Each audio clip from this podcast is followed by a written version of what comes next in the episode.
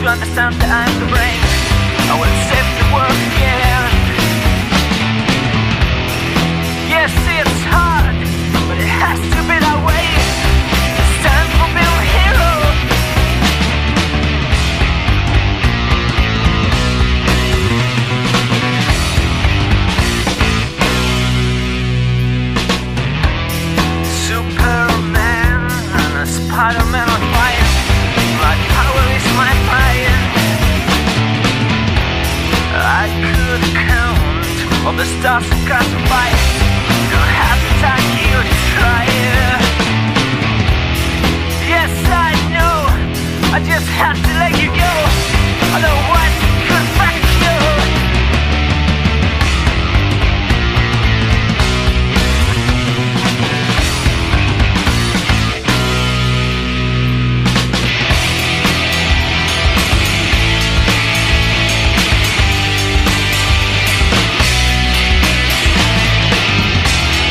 Talk shit to you, the best that I can do. The hate is in my brain, driving me insane. I will try to show you too, the best that I can do. I can fuck you with no pain, I can get a thousand men.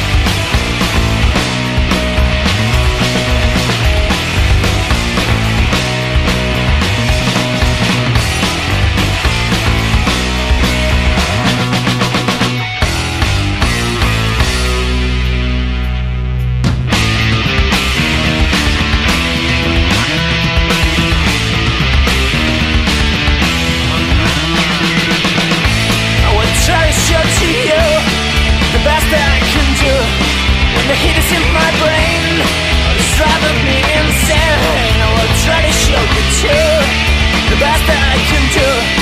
I can fuck you with no pain, I can beat a thousand.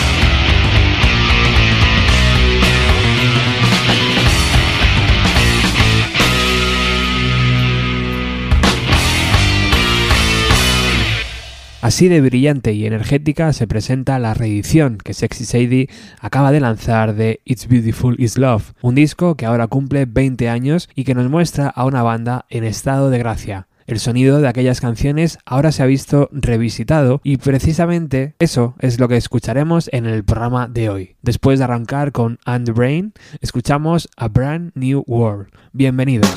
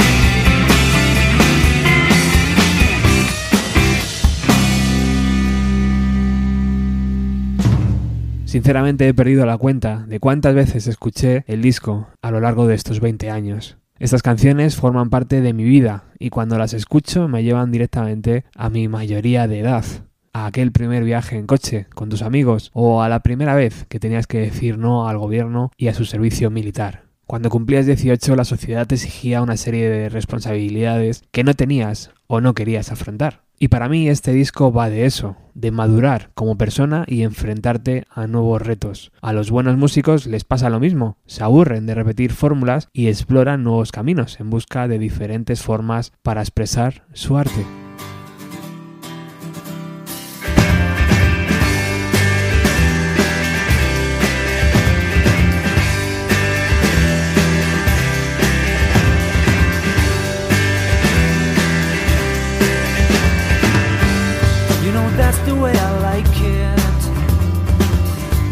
A flower as a dress, with no shoes or any sense of shame, no blame. You will drive me till the edge.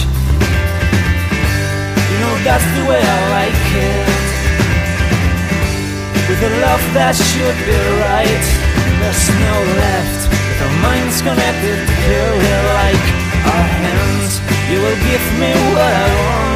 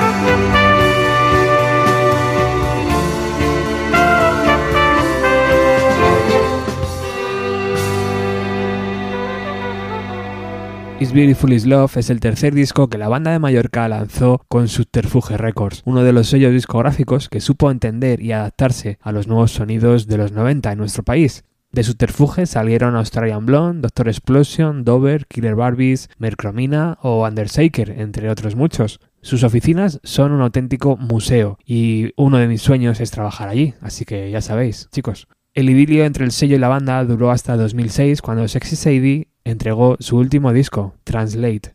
Para mí este trabajo, It's Beautiful It's Love, conjuga perfectamente la energía de la música que se hizo en Estados Unidos a principios de los años 90 con la sensibilidad pop británica exquisita. Escuchamos Needle Child.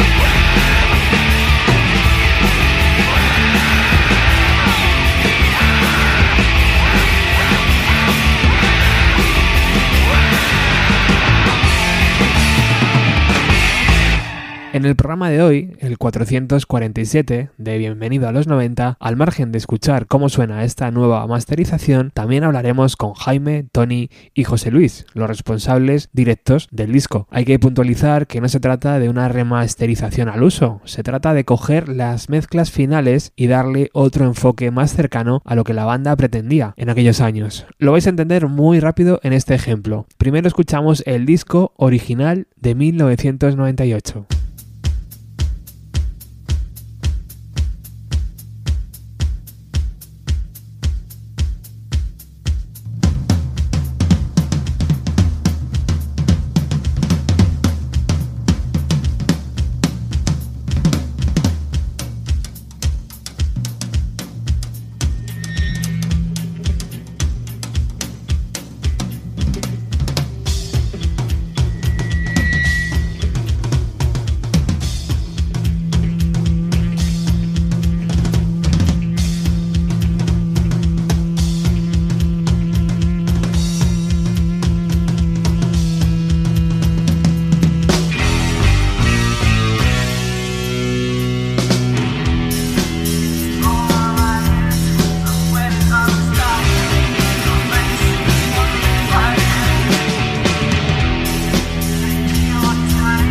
Ahora la nueva masterización de 2018.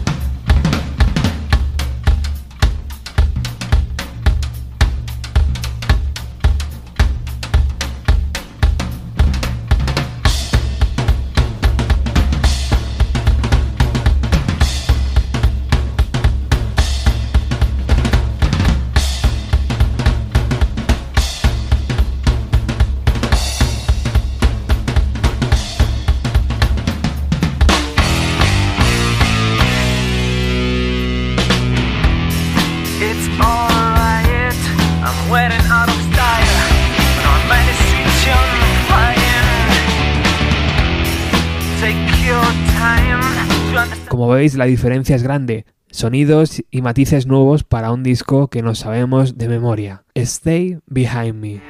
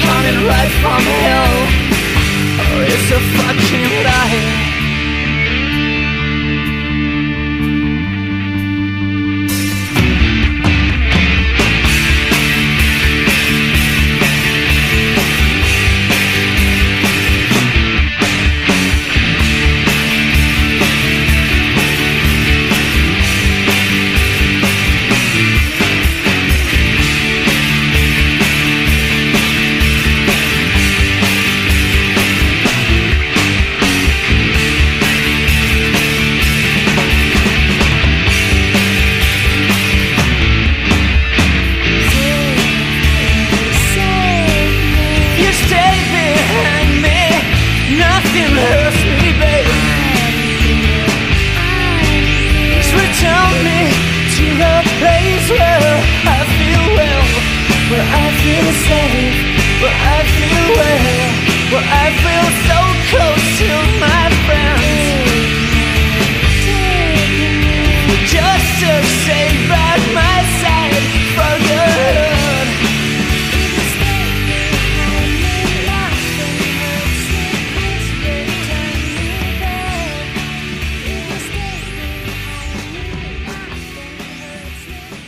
Lo anunciábamos antes en el programa de hoy. Vamos a poder charlar con los artífices de ese pedazo de disco. Sintonizamos nuestros satélites hacia las Baleares. Hola Jaime, bienvenido a los 90. ¿Qué tal? Buenas tardes, gracias.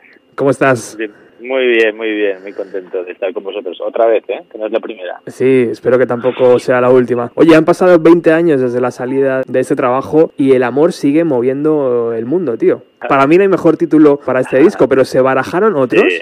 Pues, tío, qué buena pregunta. En este caso, la verdad, fue muy claro. No recuerdo quién fue el que lo propuso el nombre, pero bueno, sale de la canción My Bike, que cualquier fan así del grupo lo sabe. Tú supongo que también. Sí, sí. En el estribillo de esa canción, pues se dice It's Beautiful It's Love y no sé, ¿no? Estábamos en un momento ahí tan optimista y de tan buen rollista entre nosotros y tal, que después, mira, al final... No sé quién lo dijo, la verdad, no me voy a apuntar el tanto. La frase, obviamente, la letra es mía, pero no sé quién propuso que fuese eso el nombre. Oye, John Lennon decía que las canciones que componía para los Beatles siempre sonaban mejor dentro de su cabeza. ¿Era necesaria esta remasterización, Jaime? Sí, la verdad es que sí. Para mí ha sido... Bueno, para mí, para todos, para todo el grupo era una espinita grande, porque el disco, pues bueno, gracias a Dios sonaba lo suficientemente bien como para que gustase y bueno, y ahí está, ¿no? Y la historia nuestra, pero sí que sabíamos que habíamos perdido mucha amplitud, digamos, en el sonido con la masterización un poco errónea que se realizó en su día cuando se había grabado en analógico, casi... Bueno, todo con un sonido muy grande y ahora con el vinilo por fin se puede comprobar que el sonido era mucho mejor que lo que lleva el CD. Uh-huh. ¿En qué ha consistido esa remasterización? ¿Nos puedes decir así alguna cosilla que digamos, joder, o sea, ya simplemente los primeros 20 segundos te das cuenta porque suena diferente, pero ¿en qué ha consistido? ¿En empaparse, en separar las pistas, en volver a...? Bueno, técnicamente, claro, la masterización es una especie de bar mitzvah que se le pone, ¿no?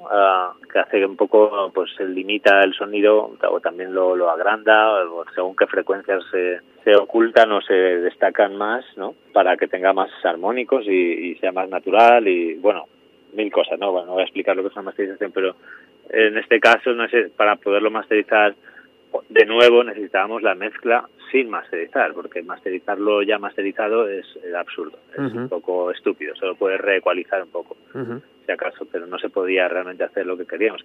Entonces descubrimos, hay mucha arqueología con cintas DAT, que son las de aquella época, hasta encontrar la mezcla definitiva y, bueno, a nivel secreto no es exactamente la última mezcla porque no la encontramos, pero sí es la anterior, que a lo mejor es una mezcla que tiene unas horas menos de vida, por así decirlo. Entonces hay algunos detalles que luego en mezcla cambiaron, pero aún así merecía la pena masterizar y, de hecho, bueno, no importa más que el principio de la batería de Tony, el sonido sí. natural que tiene y no tan comprimido y tan, no sé...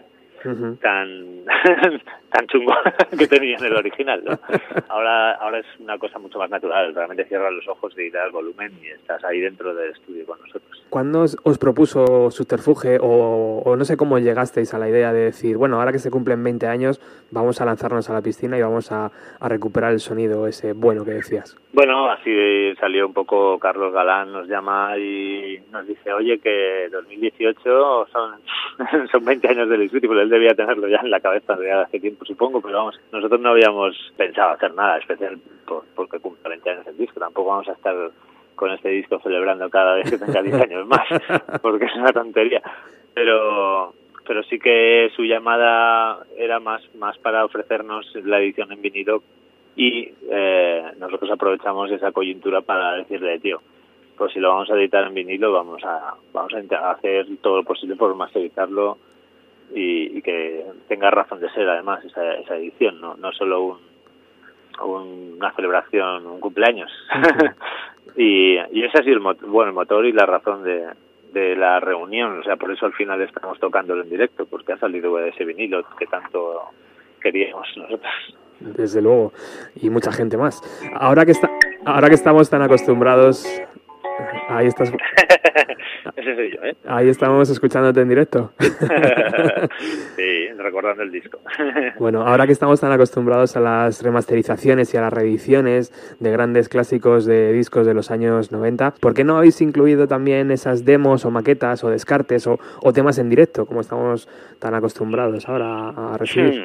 Hombre, también se planteó, ¿sabes? Por supuesto. Además hay muchísimo, hay bastante material, digamos, en plan rareza e incluso algunos conciertos de la época que están muy chulos.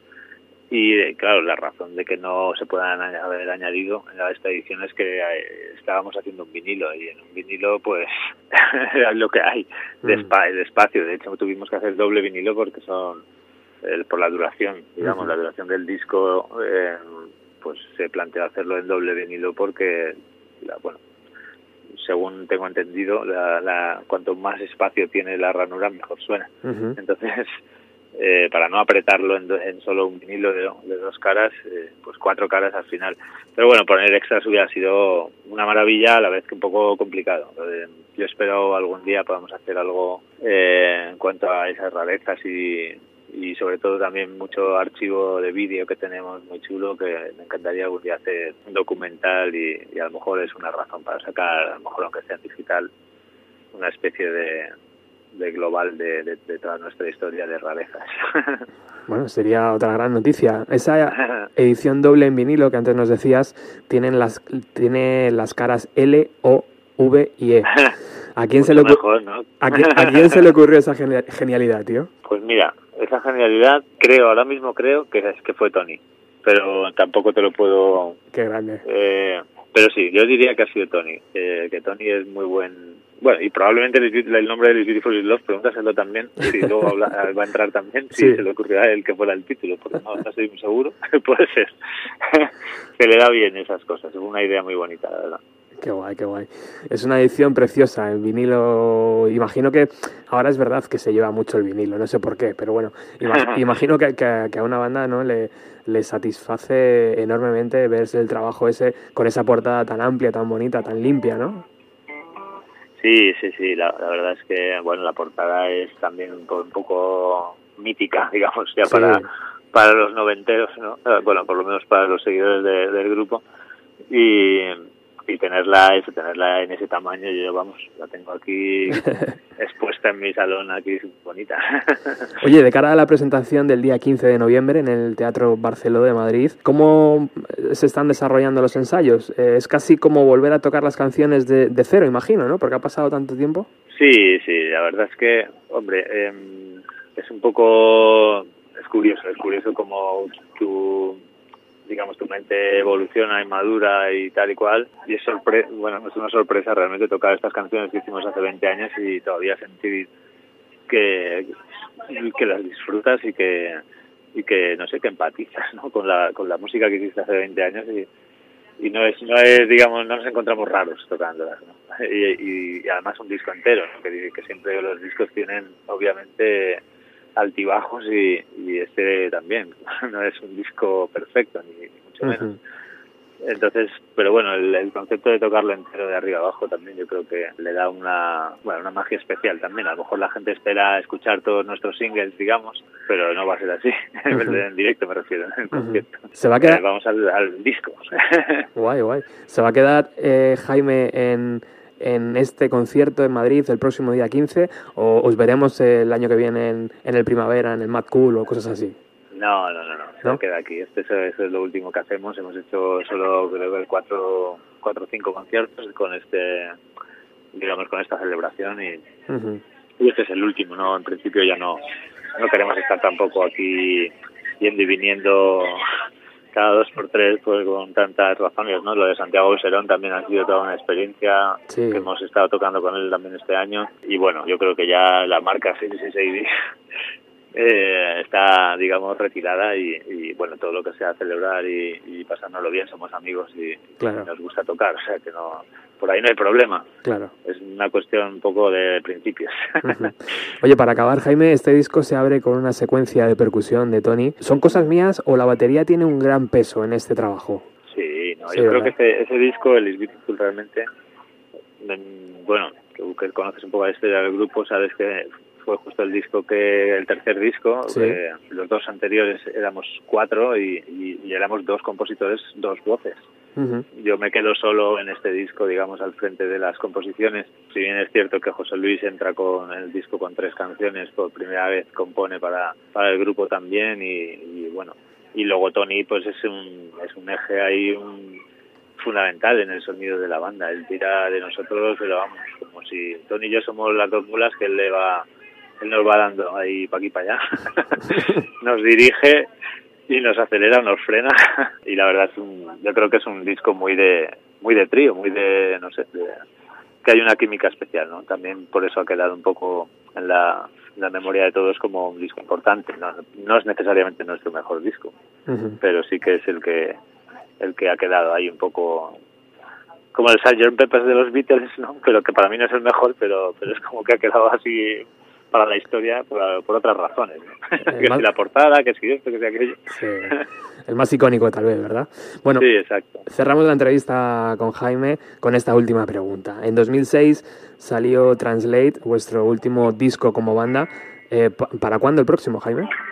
De Sexy Sadie, claro, no va a haber más. Yo, no, vamos, no le puedo decir 100%, pero vamos, al 99% nuestra historia está ahí ya y ha quedado muy bonita, ¿no? Sí, no entran ningún tipo de ganas de decir, uy, vamos a... Bueno, te puedes imaginar cada vez que tocamos la cantidad de gente que, claro, nos lo pide y que nos lo, digamos, nos lo exige, o que sois tontos o qué, pero bueno... Parece que podríamos hacerlo, pero es que no, realmente no es que no haya ganas, porque somos muy amigos, ya te digo, y la música seguimos todos más o menos dentro de la música. Pero sí que lo vemos como algo que teníamos una edad, un concepto, unas influencias que han evolucionado tanto que ahora sería otra cosa. Si nos ponemos a crear de cero, no sería Sexy Sadie, y lo que no vamos a hacer es hacer un nuevo disco imitando, o así, por así decirlo, o versionándonos a nosotros mismos o plagiándonos, ¿no? Uh-huh. Digamos, yo siempre que hago una canción, o igual que mis compañeros, es intuición y es dejarte llevar. Entonces te dejas llevar por lo que tienes en ese momento en el corazón, en la cabeza, y hacer Sexy Sadie pues ahora sonaría otra cosa, básicamente. Yeah. Entonces no tiene sentido, yo creo, ni para los seguidores, ni, o sea, por los fans también, por respeto a ellos, uh-huh, para no joderles la ilusión. Yo creo que se queda ahí y ya tal. Y ya. Oye, estaba echando un ojo a la Mondo Sonoro de enero del 99 y trae un resumen de los mejores discos del año, del 98. Ponen a It's Beautiful It's Love como el tercero. Delante de él está el de Fang y el de Los Planetas. ¿Cuál era el segundo, has dicho? Fang. Ah, sí, Fang, claro. Joder, sí. Eran buenos también. Sí, pero... Sí, no me acordaba de ellos. Pero fíjate lo que ha pasado, ¿no?, con el tiempo. Al final, yo creo que si no era el primero, por lo menos tenía que estar el segundo, ¿no?, el vuestro. Sí, hombre, es que claro, coincidir con Los Planetas y el discazo que tenían también era difícil de ganarlos.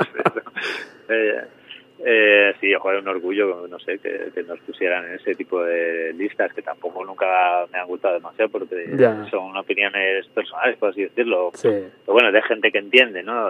Bueno, tiene su gracia verlas, pero tampoco hay que darles mayor importancia. Yo me quedo más con la huella que dejó el disco en mucha gente y la gira, sobre todo, que hicimos aquel año 99, uh-huh, que fue pues muy, muy importante, nos cambió la vida a todos. Uh-huh. Oye, ya para cerrar, ahora sí que cerramos de verdad.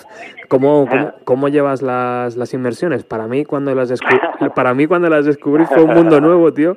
Imagino que tú estás igual, ¿no? Tú sabes que yo quiero ser astronauta y lo más parecido es bucear. Absolutamente, tío. Al espacio ya me pilla mayor, ya no voy a llegar. Pero por lo menos, además vivo aquí en Mallorca y tengo aquí un paraíso submarino increíble. Y bueno, siempre me ha gustado, yo he hecho mucho snorkeling y mucho buceo así a pulmón y apnea y eso, pero nunca me había metido como en con botella, así con todo el equipo y estoy flipando. Es una maravilla. Aquí te espero. ¿eh? Es increíble el universo que hay ahí abajo. Muchas veces pienso si merecería la pena romper ese silencio con algo de música y digo, ¿qué música podría sonar? Pero es una maravilla, solo el silencio es que es una maravilla también, el silencio es música también. Sí, señor. Jaime García Soriano, celebrando estos 20 años de It's Beautiful It's Love. Nos vemos el día 15 en la Sala Barceló. Ahí estaremos en el escenario y espero verte también por allí. Gracias, compañero. Gracias a vosotros. Un abrazo. Un abrazo. Chao, chao.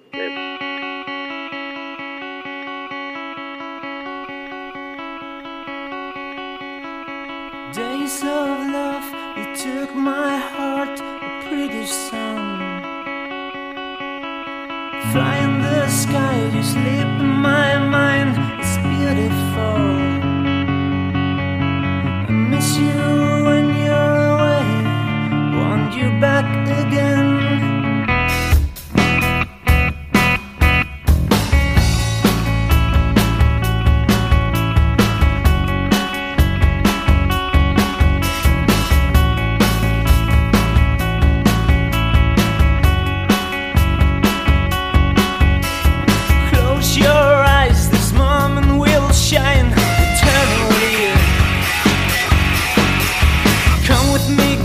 You're stuck in my eyes, I feel you're my life. I know that you will open all the doors of love, because you're special, baby, and your magnets all around.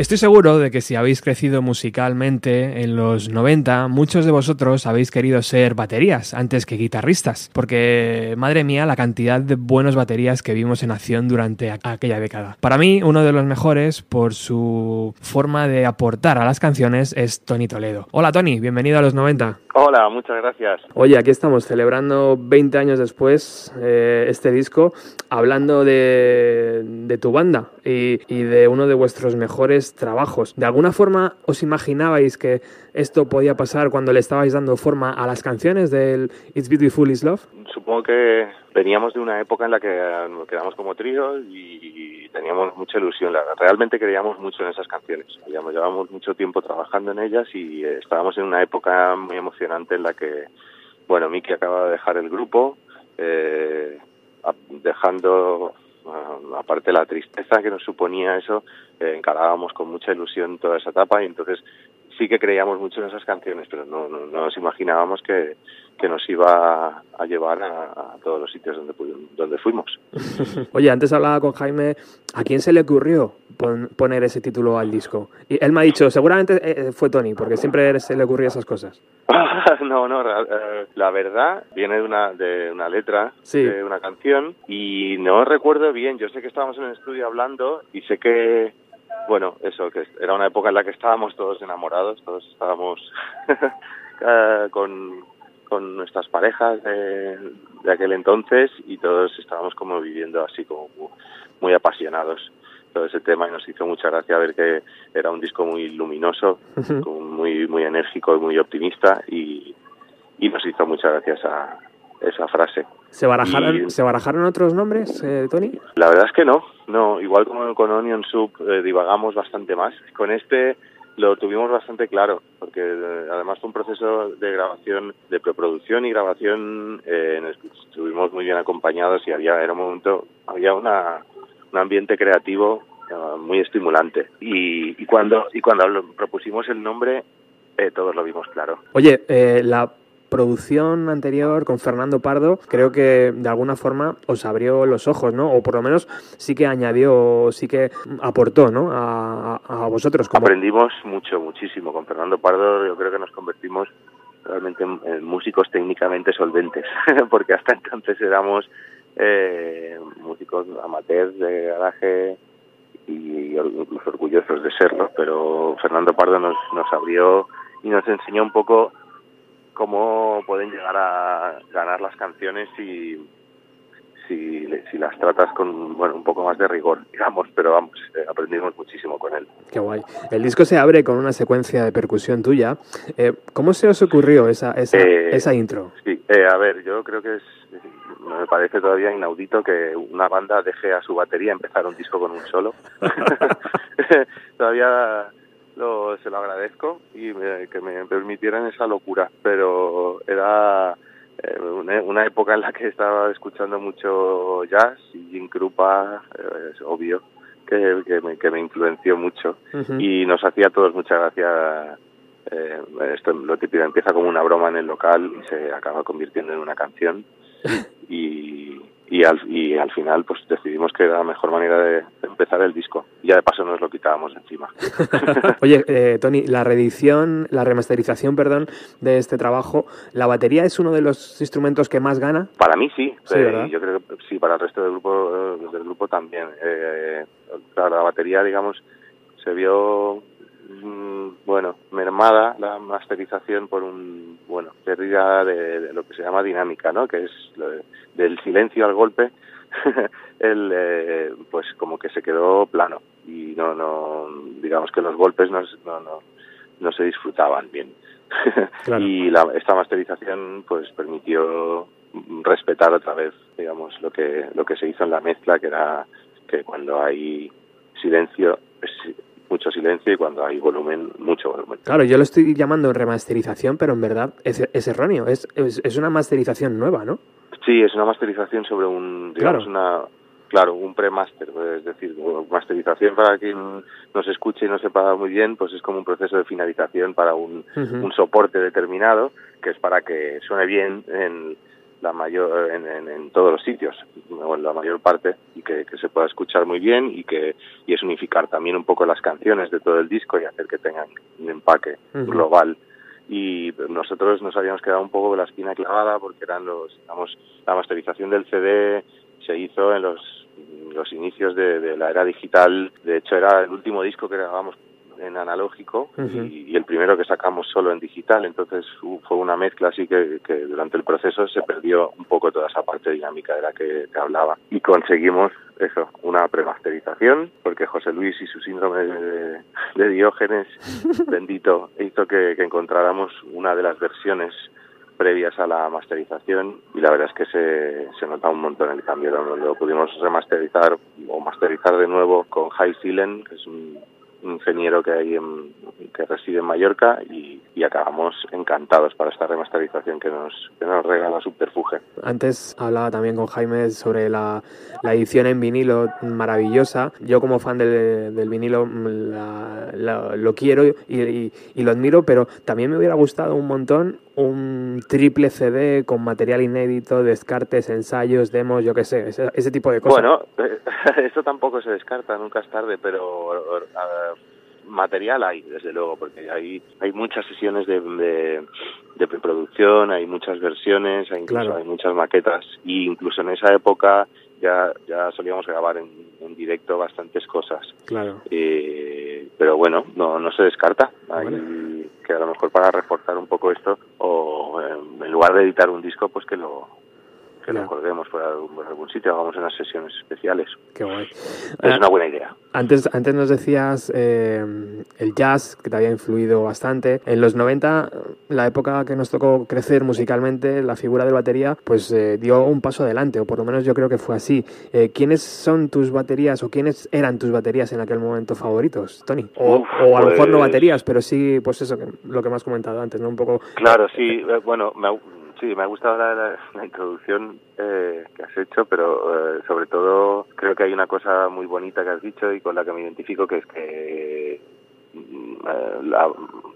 la batería es un instrumento que si toca para la canción, entonces funciona. Es mucho más sencillo tocar para la canción que tocar para uno mismo. Uh-huh. Parece una obviedad y parece aquí que estoy descubriendo aseosa, pero...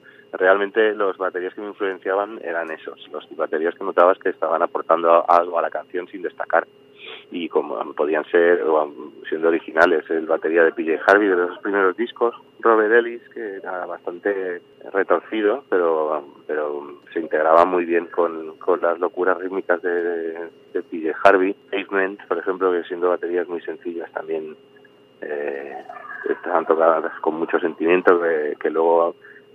pues Neil Young, claro, notas cuando descubres un grupo vas viendo, echando atrás hacia sus influencias y vas descubriendo otra música y sabes descubres por qué te gustan tanto, porque están basados en ideas muy, muy primitivas. Los Pixies igual, esos eran los baterías que en esa época me llamaban la atención. Claro, y imagino que en sangre Ringo Starr, ¿no? Aunque no... Sí, por supuesto, claro, lo obvio, claro, sí. Es como que ya está ahí. Qué bueno. Ahí en la base, sí. La figura de Ringo, tío, siempre me ha parecido hiper curiosa. Ese músico que parecía que vivía al margen de todo, pero que luego escuchabas el disco con altavoces o con cascos con atención y veías y descubrías sutilezas increíbles de golpes, de momentos, ¿no? Sí, ahí, bueno, ahí está su personalidad, ¿no? Sí. Que realmente acompañaba las canciones y tenía un sonido que es inimitable. El sonido y el estilo. El sonido estaban en una época en la que se experimentaba mucho y era maravilloso ver cómo se reproducían sonidos que no se habían hecho antes con canciones que no se habían hecho antes. Sí. Entonces, momento único. Oye, estábamos como todos los fans de Sexy Sadie preguntándonos si algún día va a sonar la flauta y nos vais a sorprender con un nuevo disco. Antes Jaime me ha dicho que bueno, que la puerta nunca se cierra, pero que estáis contentos con la forma, con el trabajo que se quedó ahí, ¿no? Y que es un poco complicado volver a retomarlo, ¿no? Claro, ten en cuenta que ya no solo hubo muchas formaciones, sino que cuando decidimos dejar de tocar era porque cada uno ya estaba tirando por sitios muy, muy diferentes, y a volverse a juntar no se descarta, porque realmente siempre hemos mantenido el contacto entre todos, y por cualquier excusa que nos han ofrecido nos ha parecido interesante, no hemos dudado en volvernos a juntar, pero es verdad que no, tampoco hemos sacado un momento para ponernos a crear otra vez.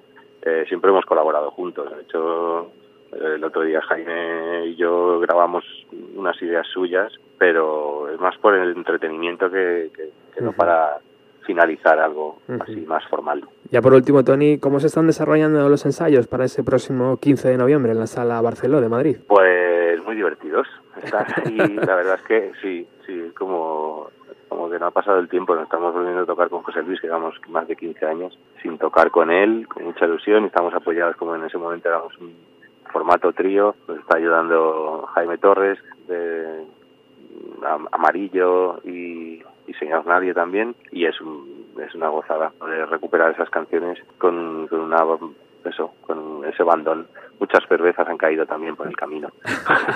Bueno, Tony Toledo, gracias por estar en este programa. Gracias por invitar, es un placer. Homenaje 20 años al It's Beautiful, It's Love. ¿Cuál es tu canción favorita, por cierto, del álbum? Imposible decir una, ¿no? Cambia.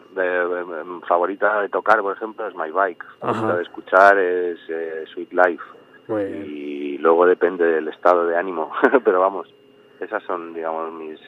dos referentes. Luego Brand New World, que es un temazo, no claro. Sé, es que cada una tiene lo suyo, no. Quieres a todos los hijos igual. Nos vemos el día 15, ahí en las primeras filas estaré, ¿vale? Ahí estaremos, un abrazo, muchas gracias. Un abrazo, Tony, chao. Hasta luego.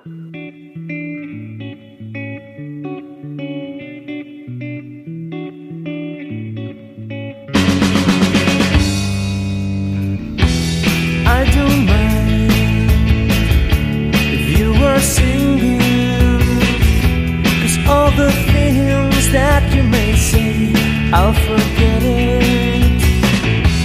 Twilight, unhappy wishes, lots of sorrows surrounding my mind. What a life.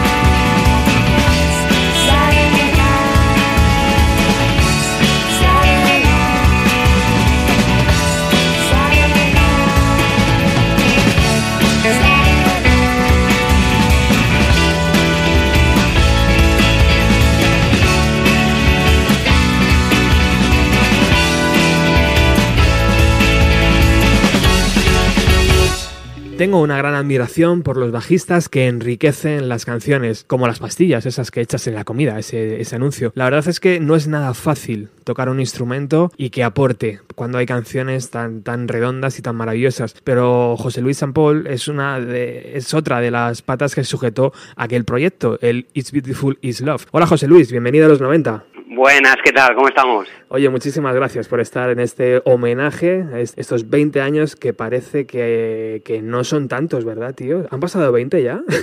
Sí, la verdad que han pasado 20 y no nos hemos dado ni cuenta, porque cuando surgió esta posibilidad que nos dijeron de volver a hacer un remember a It's Beautiful It's Love, ya nos dijimos 20 años ya, nos quedamos ahí como sorprendidos.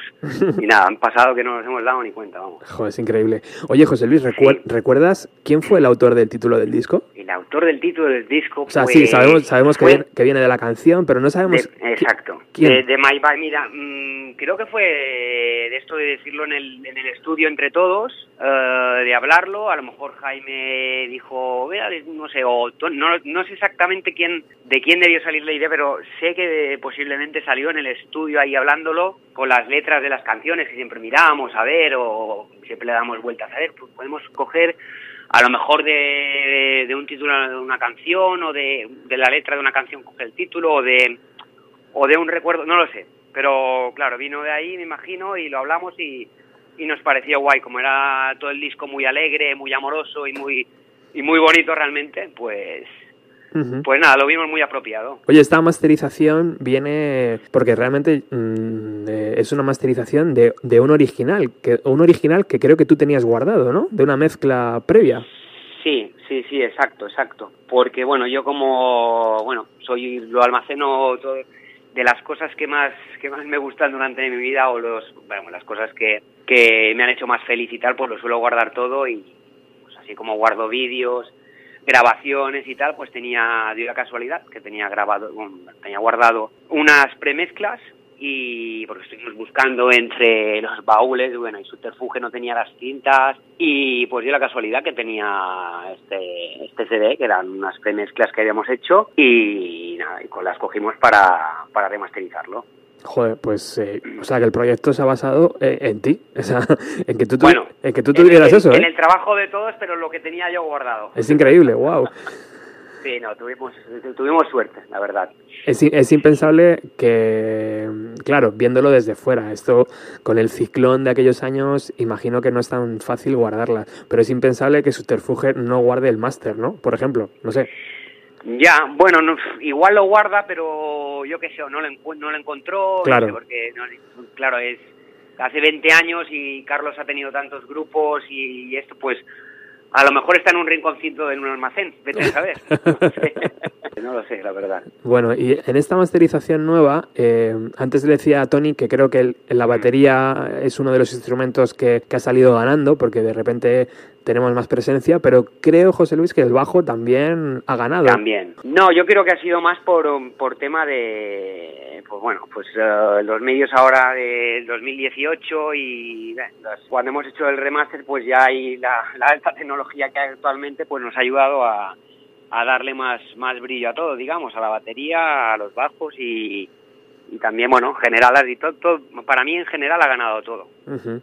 En general, la verdad. ¿Cómo se desarrollaban las ideas de, siendo ya un trío en el local de ensayo, cómo se desarrollaban las canciones nuevas que traía Jaime o que traíais todos ahí que le empezabais a dar forma? Sí, la verdad que, siempre ya desde el principio, y también en It's Beautiful, cuando alguien traía una canción, pues mira, entre todos ahí mirábamos, evidentemente ya había una melodía, o Jaime venía con una guitarra ya hecha y tal, y 4 ritmos que teníamos, entonces entre todos pues elaborábamos luego ahí el producto, en el local de ensayo y muchas veces en el mismo estudio. Yo también, por ejemplo, que empecé, digamos, ya en el It's Beautiful, ahí fueron mis primeras composiciones, claro, estaba bastante verde yo en esto y, claro, Jaime, pues, la verdad que me ayudó bastante, Tony también, evidentemente. Personalmente, mis canciones, pues, iba con la guitarrita hecha, les cantaba unas melodías y, luego entre todos ya, pues, le dábamos brillo lo enriquecíamos todo, la verdad, y nos estábamos bastante y lo mismo con las de Jaime. Uh-huh. Pero Jaime ya llevaba un bagaje de 2 discos anteriores y, claro, la veteranía, pues, es un grado y el tío, pues, ya iba muy suelto, ya las llevaba más completas las canciones muchas veces. ¿Cómo se están desarrollando los ensayos para el día 15 de noviembre en la Sala Barceló de Madrid? Bien, la verdad que con muchas ganas y muy ilusionados ya llevamos, porque hemos hecho ya un par de bolos, sí, aquí en Mallorca, en Valencia, y la verdad que más o menos han ido saliendo bien, pero Madrid es un sitio, la verdad, que siempre nos ha encantado tocar, y lo estamos trabajando, a ver si sale guay, que yo espero que sí. Claro, ahora es más complicado que hace 20 años que no teníamos niños, no teníamos trabajo, o sea... Claro. Ha cambiado bastante todo, pero siempre encontramos un rinconcito y, y bueno, y le dedicamos pues las horas que podemos y disfrutando mucho, la verdad. ¿Eres un amante del vinilo, José? Sí, sí, mucho. O sea que sí. Que aquí el trabajo se amplifica, ¿no? Tanto en el sonido como en el gráfico, ¿no? Sí, totalmente. Sí, no, la verdad que en cuanto nos dijeron la idea de hacerlo en vinilo, además un disco que para nosotros significa también, o sea, todos han significado algo en la etapa de Sexy Sadie, en la época de Sexy Sadie, pero bueno, este especialmente pues fue como un salto, la verdad, y tuvo muy buena acogida en el público. La portada también nos encanta y tenerlo en vinilo ahí con este colorido.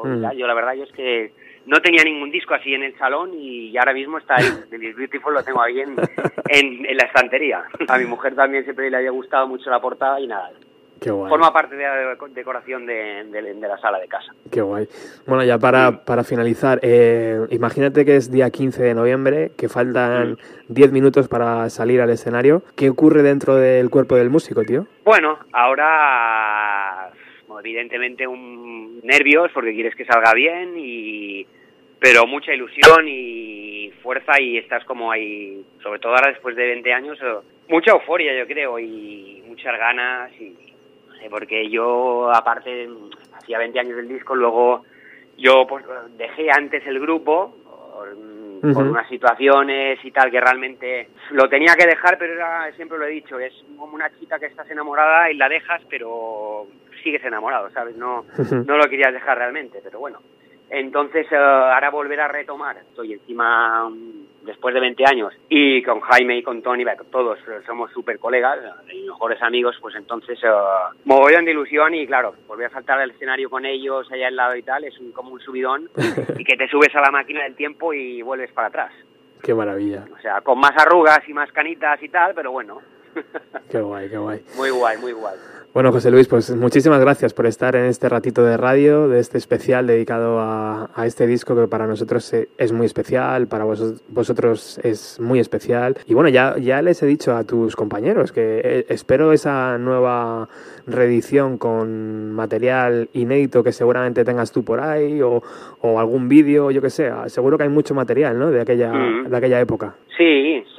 Algo tenemos de ensayos. Claro. De canciones ahí que quedaron un poco, pero bueno, eso ya sí, siempre se pueden recuperar cositas del baúl de los recuerdos. Claro que sí.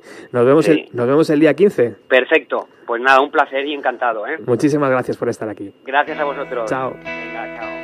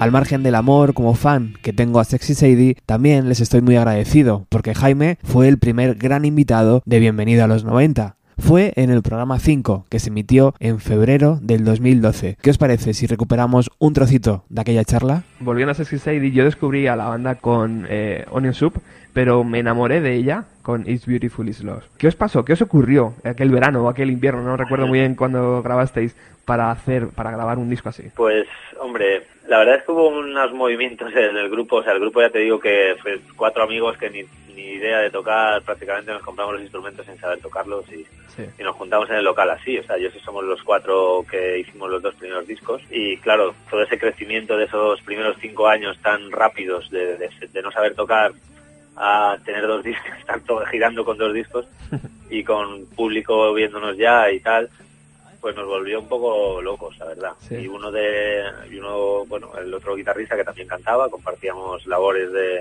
frontman, digamos. Sí. Decidió dejar la banda y porque ya estaba un poco hasta las narices, por así decirlo. Uh-huh. Y no sé, fue un momento tan duro para nosotros que estuvimos al borde de dejarlo el grupo y de separarnos y ya está, porque teníamos ese espíritu de los 4 amigos que si se va uno, pues ya está, ya no hay fiesta. Sí. ¿Sabes? Entonces, el decidir seguir para adelante, porque él además nos empujó también y nos animó a seguir para adelante, fue de repente nos dio una concentración y unas ganas de hacer algo muchísimo mejor y por así decirlo, de trabajar mucho más en serio. Siempre nos lo habíamos tomado a la ligera totalmente. O sea, hablo de los directos, de tocar borrachos, de íbamos a grabar y para nosotros era una fiesta cada día, igual que estábamos grabando un disco, para nosotros era una fiesta, no un disco. Entonces, ese punto de inflexión fue, vamos a hacerlo lo mejor que podamos, o sea, tomárnoslo realmente en serio. Genial. Y no sé, salió ese disco. Wow. O sea, no sé, muchas veces cuando lees un libro, por ejemplo, de los Beatles, de qué ocurrió para grabar una canción y te cuenta, pues no sé qué, la historia de Paul McCartney, de John Lennon, trabajando en el piano de no sé qué casa, pero en verdad, o sea, el disco de arriba abajo es una obra de arte, desde la portada hasta el último pitido final de... Sí, joder, además conseguimos ahí un Jordi Lavanda desconocido y que hoy en día ahí lo tienes. Sí, sí, el diseño es precioso. Sí, sí, no le conocía a nadie y mira, estuvimos ahí también acertados. Genial. Jaime, yo recuerdo un festival en el Estadio de la Peineta de Madrid, llamado Gutiérrez Festival. Compartíais escenario con bandas como Placebo, creo recordar, como Hole. Sí, Placebo, Hole y Rem. ¿Qué nos puedes contar, tío, de aquello? O sea, ese backstage tuvo eso. Sí, tremendo. Aquello fue, pues, increíble. No sé, también fue otro segundo momento un poco difícil de la banda, porque el guitarrista que sustituyó a Miki, que es el del que os he hablado antes, sí, también dejó la banda a mitad de verano, a mitad de gira. Vaya. Teníamos ese concierto como el concierto. Entonces así, tuvimos que fichar a mi hermano Pablo, que tocaba en Jetlag. Uh-huh. Y así un poco en 2 semanas ensayó y nos plantamos ahí en el Gutiérrez Festival con muchos nervios. Hostia. Porque claro, era el concierto más importante probablemente hasta la fecha que hacíamos y bueno, pero bueno, todos esos nervios se descargaron en el escenario ahí a pleno sol, que hacía un calor de la muerte. Sí, llevaba gafas de sol. La única vez en mi vida que he tocado sin camiseta, creo. Porque no soportaba salir de negro y mala idea. ¿Y qué tal fue aquello de compartir escenario con Michael Stipe y esa gente? Muy bonito. Sí. Y pues conocimos a Placebo, que desde ese día pues hubo una amistad, incluso pues eso, han hablado de nosotros en entrevistas y... Joder, qué bien. Y cuando hemos coincidido otras veces, siempre pues nos han invitado a su camerino, que siempre hacen fiestas y ponen como de jockey, el bajista hace de DJ en el camerino, y bueno, montan un pollo que no veas. Y la verdad es que siempre hemos sido invitados a sus camerinos desde entonces. Qué bien. No sé, y con Rem también pues hubo contacto, al día siguiente volvimos a tocar con ellos en Vigo, y nos dedicaron una canción, y bueno, fue increíble. O sea, el ver que les gustas a bandas a las que tú admiras y vamos, te arrodillarías a alabarles todo el concierto, y que luego encima ellos te demuestren que también sienten lo mismo por ti, pues eso es bastante impresionante, desde luego. Sí.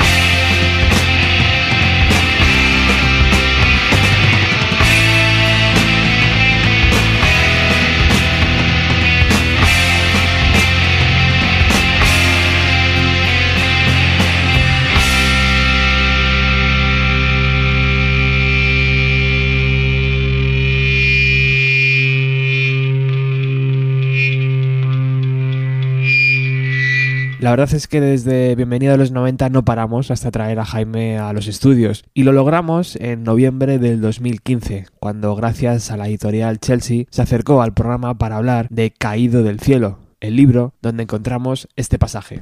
It's Beautiful It's Love. Este disco lo grabamos como trío.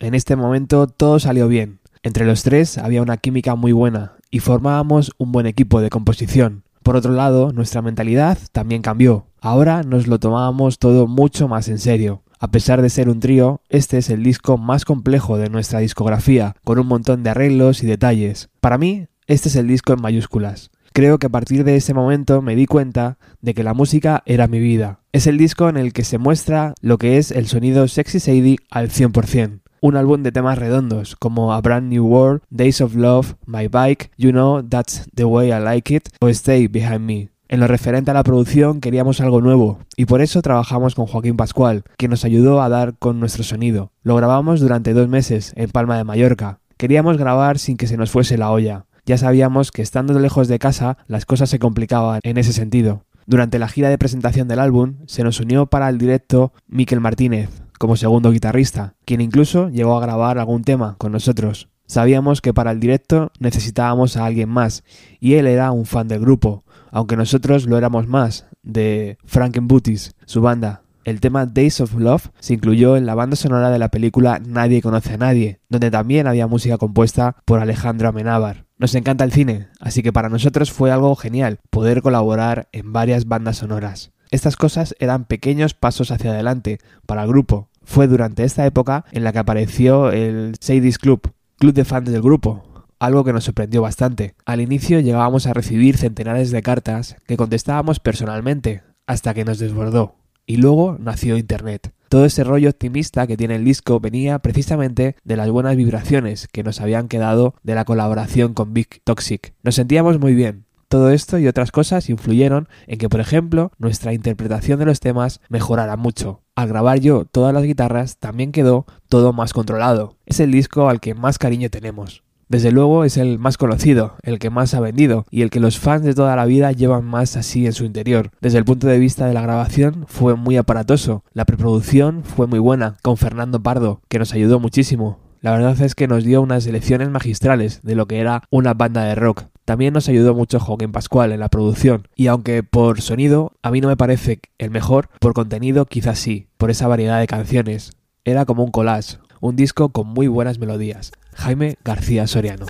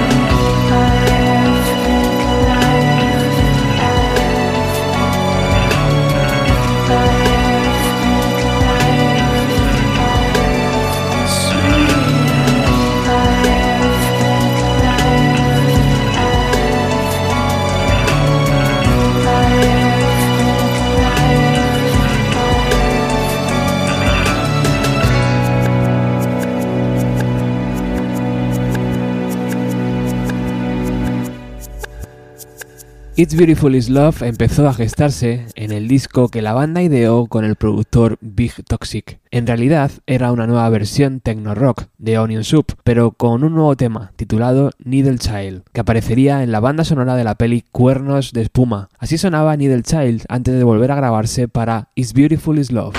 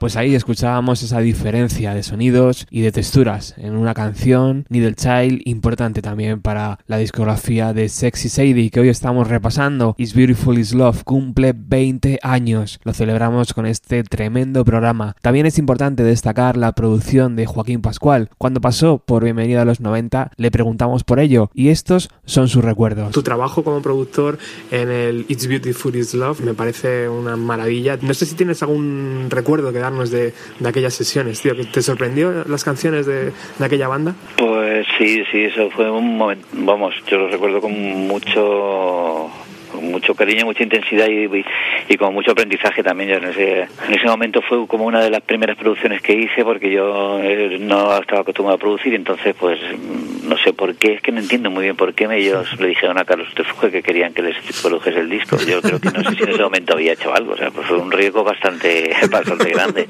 También tuve la suerte de que Fernando Pardo de ese museo había estado con ellos grabando las baterías, cosa que a mí nunca se me ha dado muy bien, con lo cual también ayudó mucho. Y luego el técnico que estaba en el estudio era también un tío muy majo que trabajaba muy bien y también ayudó un montón. Pero pues aprendí, fue un poco aprendizaje juntos. Era hacer las cosas, hacíamos las cosas sin miedo como las hemos hecho normalmente hasta ahora. Uh-huh. Hacemos las cosas con un poco, como te digo antes, por impulsos y por un poco por necesidad y por tenemos que hacer esto, pero no sabemos cómo, pero lo inventamos. Entonces fue un poco un proceso de aprendizaje así entre todos y dio buen resultado. O sea, el resultado que el disco al final yo también lo oigo y a mí me encanta, me gusta un montón. Pero te digo que pensando ahora, mirando atrás, a veces pienso que igual que es así, podría haber sido un desastre, o sea, exactamente igual, pero sin embargo, bueno, pues salió bien. Pero la verdad es que pusimos mucho empeño, pero sabíamos muy poco, ¿eh? Estábamos aprendiendo todo. Joder, pues milagroso, porque a 2015 ese disco suena fan. Sí, a mí la verdad es que te digo, yo estoy muy orgulloso de haber estado en ese disco, sí, con ellos. Y bueno, evidentemente ahora estoy hablando de la producción, luego las canciones que también eran muy buenas. En ese disco Jaime, yo creo que compuso su cancionero más completo, brutal, de todos los que ha tenido, para mi gusto, vamos. Brutal. Sí, aunque sus otros discos están muy bien y tal, pero vamos, ese disco es como muy redondo. Y todo fue por buen camino, las canciones eran muy buenas, el grupo tenía muchas ganas, yo iba a empezar con cosas de producción y tenía también muchas ganas de aprender, todo dio hacia buen puerto, no todos pusimos nuestro granito de arena y aquello funcionó, pero vamos, éramos todos como súper pardillos en ese momento. Qué guay.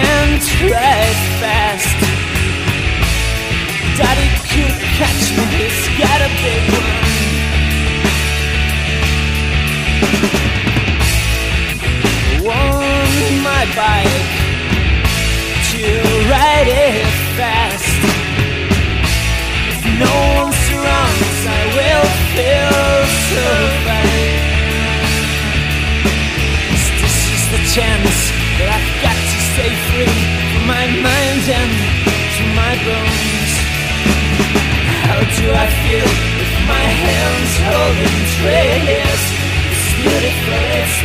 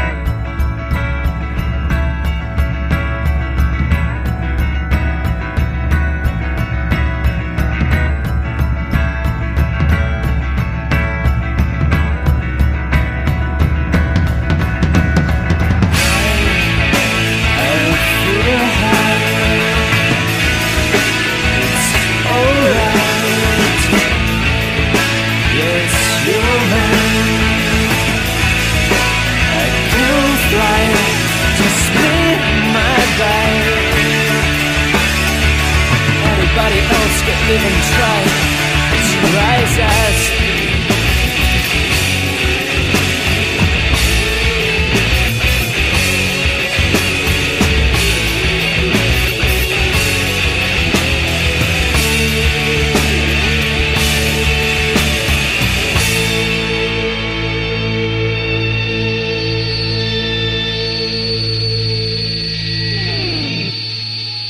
Unas canciones mágicas, un disco mágico, masterizado de nuevo y que merece una revisión total. Por eso hoy recuperamos la publicación del Mondo Sonoro número 48 de enero de 1999, donde hacían un repaso a los mejores discos nacionales del año anterior y donde colocan este trabajo, It's Beautiful It's Love, en el puesto número 3, con el texto de David Brock, que dice lo siguiente.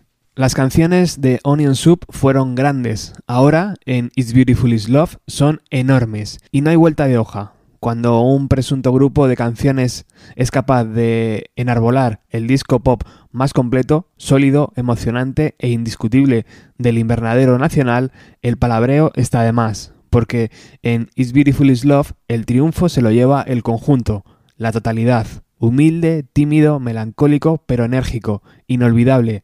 Así es como debe ser aquello que nosotros conocemos como amor. Sí, tiene que ser así. Claro, es así. Un disco tan bueno jamás podría equivocarse. David Brock. Por delante de It's Beautiful It's Love, en el puesto número 2, Fang, con aquel trabajo My Black Dress. Y en el número 1, Una semana en el motor de un autobús, de Los Planetas.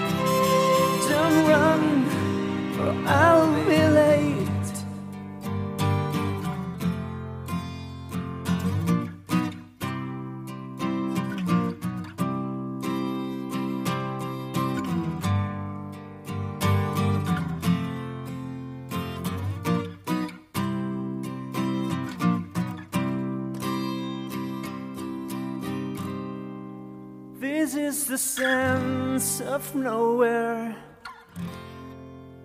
Time gets longer. Quick sense that drowns me when I miss you.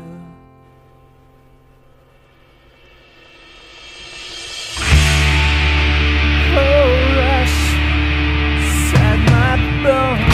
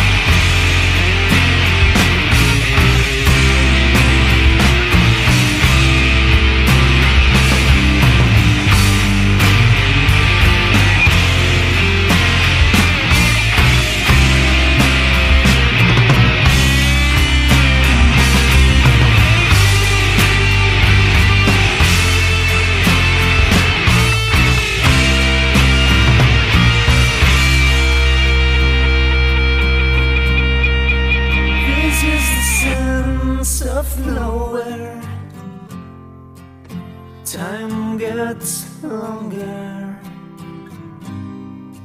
Quick sense that drowns me when I miss you. Ningún repaso estaría completo sin escuchar el sonido directo de la banda, y los conciertos de Sexy Sadie siempre nos han dejado con un buen sabor de boca. Nos vamos al Festival Internacional de Benicàssim en el año 2000. Así sonaba entonces la banda con Joaquín Pascual a los teclados. Stay behind us. Please.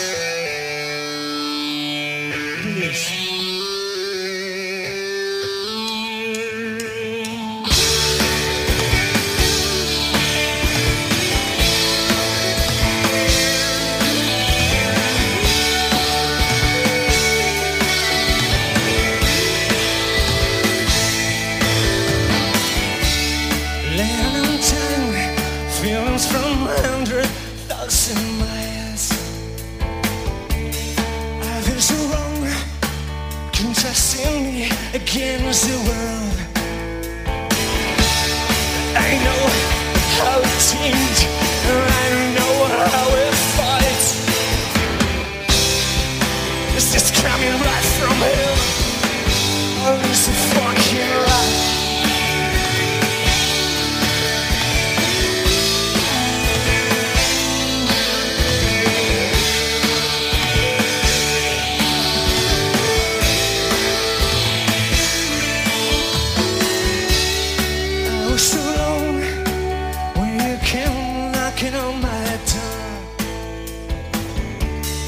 Fever was high, it tried to get into my life.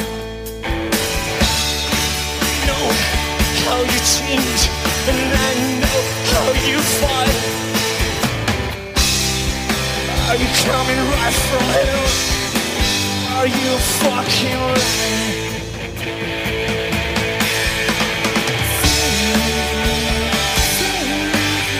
You stay behind. Nothing hurts me better. Tell me to the place where I feel well, I feel safe, I feel well, I feel so close to my friend. If you just stay by my side for good.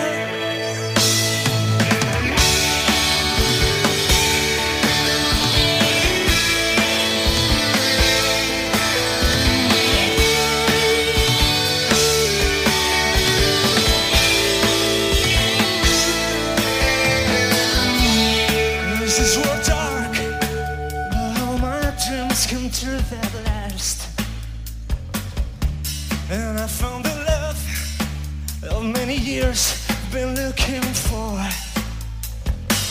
I know how it seems, yes, I know how it fights.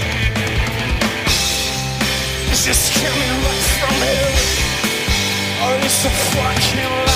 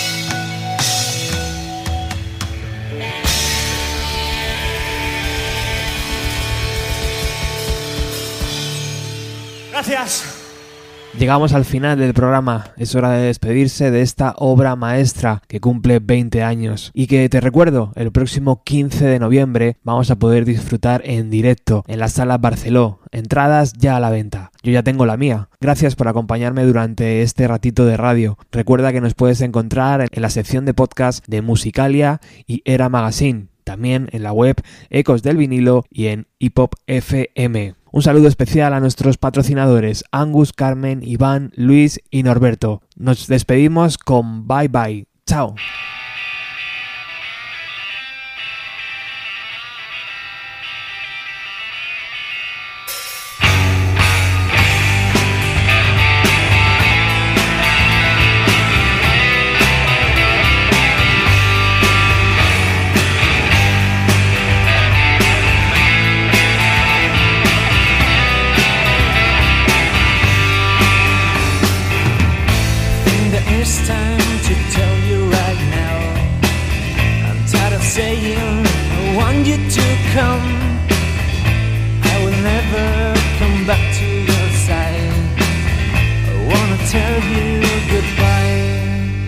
This is bye-bye.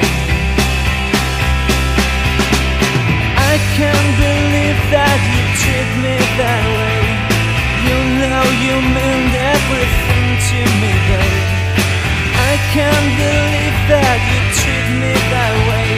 You will be sorry and wish you were dead. And the flowers falling on you, lots of colors reflecting your hair.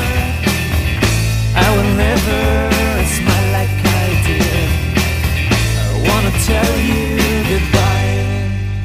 This is bye-bye. I can't believe that you treat me that way. You know you meant everything to me, babe. I can't believe that you leave me that way. Sorry, I wish you were there.